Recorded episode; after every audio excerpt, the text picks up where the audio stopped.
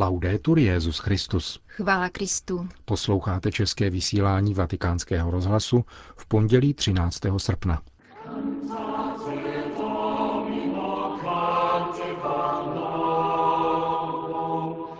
Vatikánský vyšetřující soudce rozhodl o obžalobě dvou osob z krádeže interních papežských dokumentů. Německý evangelický pastor přestoupil do katolické církve.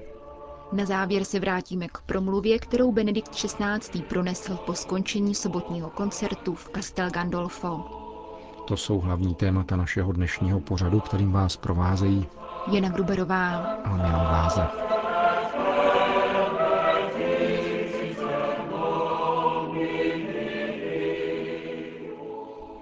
Zprávy vatikánského rozhlasu. Vatikán. Promotor spravedlnosti profesor Pierre Antonio Bonnet dnes zveřejnil obžalobu bývalého papežského majordoma Paola Gabrieleho v souvislosti s únikem důvěrných dokumentů a postoupil obžalovaného soudu. Gabriele byl původně obviněn ze série celkem devíti trestných činů, včetně hanobení státních institucí, nadsti utrhání a porušení státního tajemství. Předběžné vyšetřování se nakonec uzavřelo obžalobou z jediného trestného činu, krádeže za přitěžujících okolností. Gabriele mu za ně hrozí trest odnětí svobody od jednoho roku do šesti let. Předvatikánský tribunál nepředstoupí dříve než 20. září tohoto roku. Dalším obviněným v tzv. kauze Vatilix je zaměstnanec státního sekretariátu počítačový technik Claudio Sharpeletti. Italský občan a vatikánský zaměstnanec figuruje ve vyšetřování jako známý a přítel obžalovaného Gabrieleho, nikoliv jako komplic. V zápětí po zadržení Gabrieleho byla 25. května tohoto roku provedena prohlídka v Šarpletyho kanceláři, kde vatikánská stráž zajistila další obálku s uniklými dokumenty. Některé z nich publikoval ve své knize pod titulem Jeho svatost italský novinář Gianluigi Nucci. Šarpeletti strávil jednu noc ve vazbě a poté byl propuštěn na svobodu.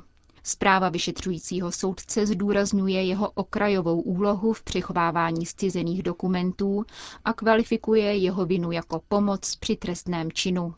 V případě Šarpelettyho lze tedy počítat s minimálním či nulovým trestem. Zveřejnění obsáhlého téměř 40-stránkového dokumentu vyšetřujícího soudce doprovázela více než dvouhodinová tisková konference mluvčího svatého stolce otce Federica Lombardiho.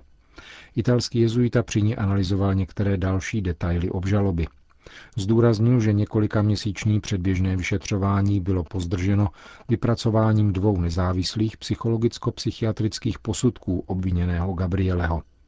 Vyplývají z nich osobní pohnutky bývalého majordoma, který si podle odborníků musel být plně vědom svého jednání. Dle znaleckých posudků totiž jeho osobnost nevykazuje žádné patogenní rysy. Obžalovaný nemotivuje svůj čin ekonomickými zájmy, nýbrž vyšším posláním. Gabriele se považoval za vyslance prozřetelnosti a ducha svatého.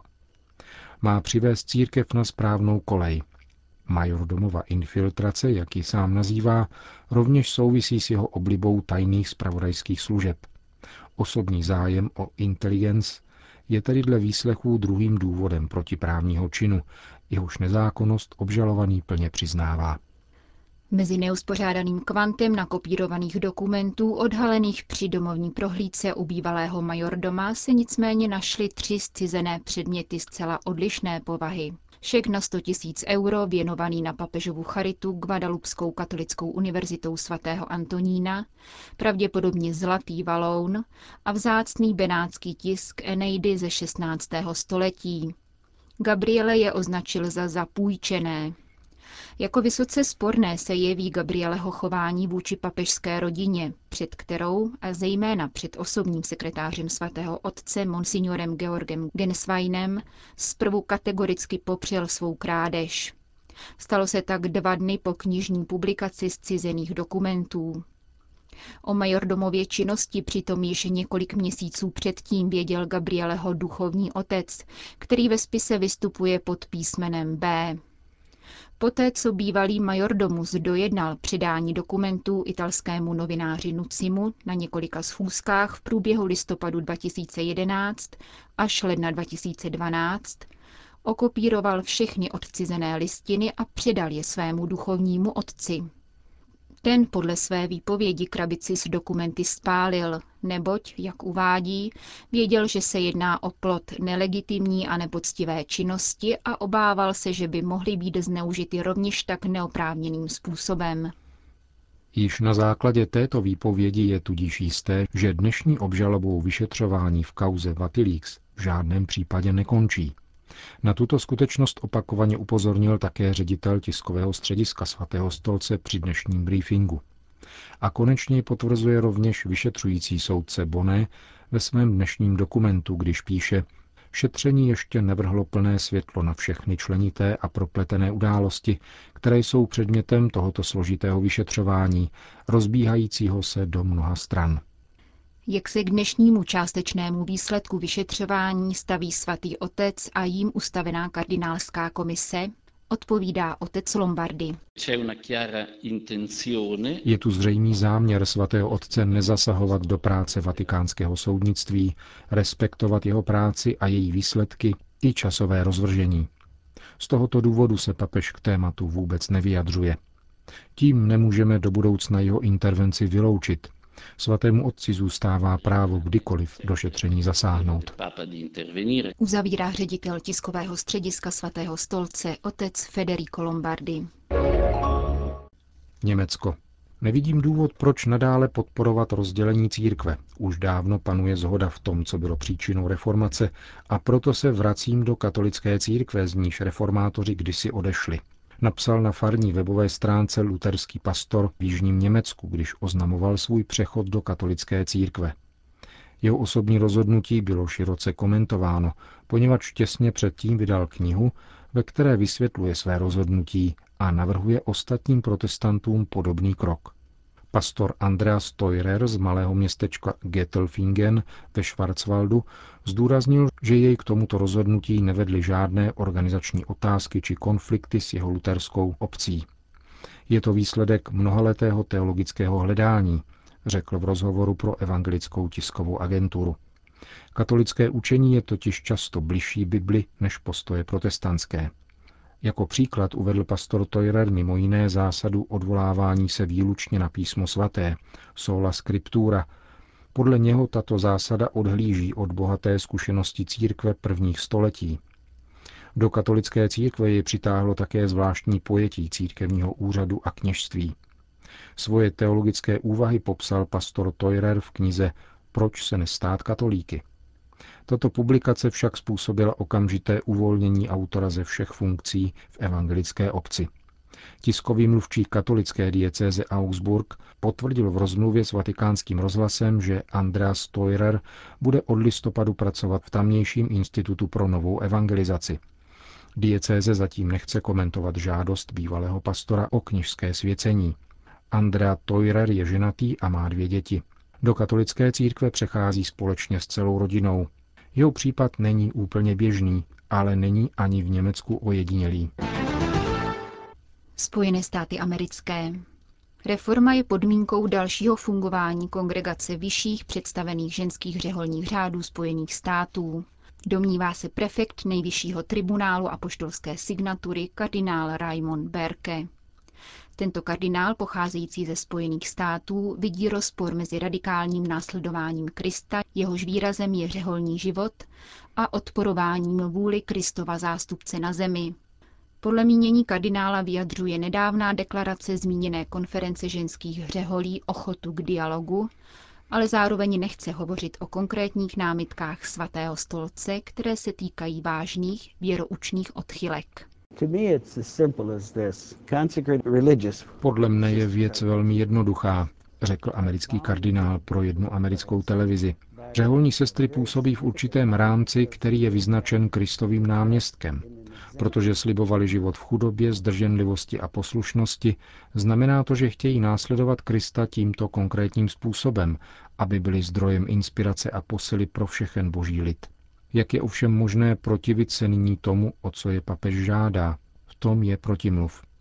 Můžeme samozřejmě analyzovat průběh celé záležitosti, ale momentálně jde o návrat k opravdovému charakteru řeholního života a o pokorné přijetí toho, co žádá svatý otec prostřednictvím svých představitelů, tedy reformy konference.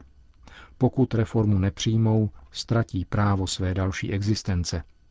Mnoho lidí dnes netuší, že konference vyšších představených ženských řeholí byla ustanovena apoštolským stolcem, proč by tedy nyní svatý stolec neměl mít právo říci, podívejte se, tato organizace už neplní poslání, kvůli kterému byla založena. Uvedl pro americkou televizi kardinál Berke. Konference vyšších představených ženských řeholí Spojených států amerických tvoří asi 1500 řeholních sester. Letos 18. dubna byly po apoštolské vizitaci vyzvány k reorganizaci a konferenci byl přidělen jako zvláštní papežský delegát biskup ze Sítlu, monsignor Peter Sertén, který bude dohlížet na jejich činnost. Ve dnech 7. až 10. srpna se v St. Louis konalo zasedání zmíněné konference, na které její odstupující předsedkyně sestra Pet Ferel prohlásila, že sestry nechtějí začínat dialog od sporných témat, interrupce eutanázie, homosexuality a podobně, ale poctivým rozhovorem o možnostech většího uplatnění žen v církvi.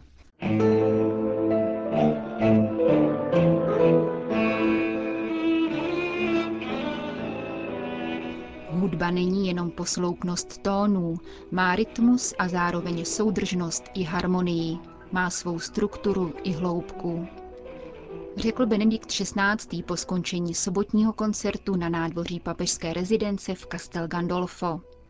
Violončelový virtuos Thomas Beckman, doprovázený na klavír svou manželkou Kajoko, a sbor Cantico Regensburg provedli několik skladeb různých autorů.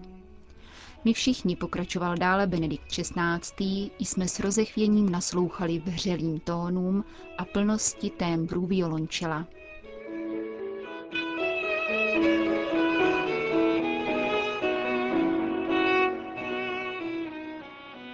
Musik ist Ausdruck des Geistigen, eines Innenraums des Menschen, der für das Wahre, das Gute und das Schöne geschaffen ist.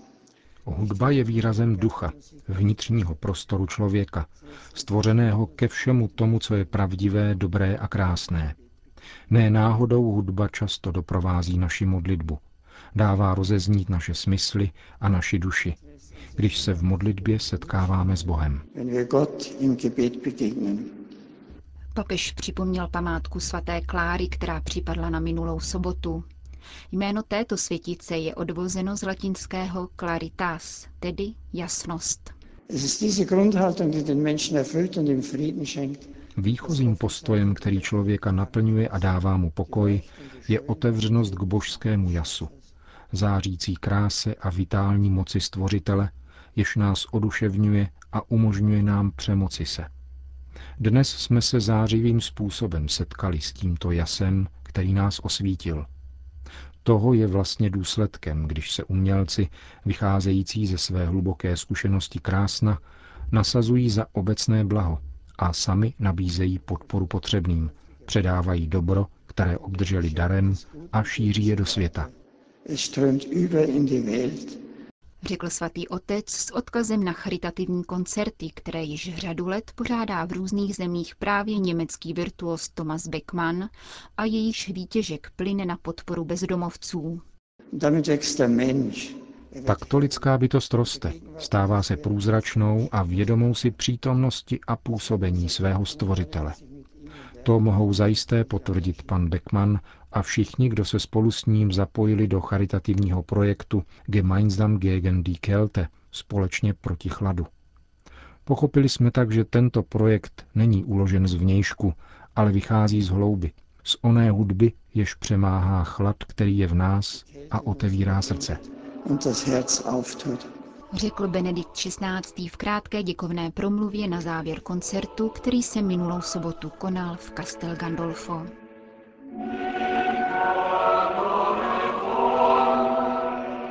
Končíme české vysílání vatikánského rozhlasu. Chvála Kristu. Laudetur Jezus Christus.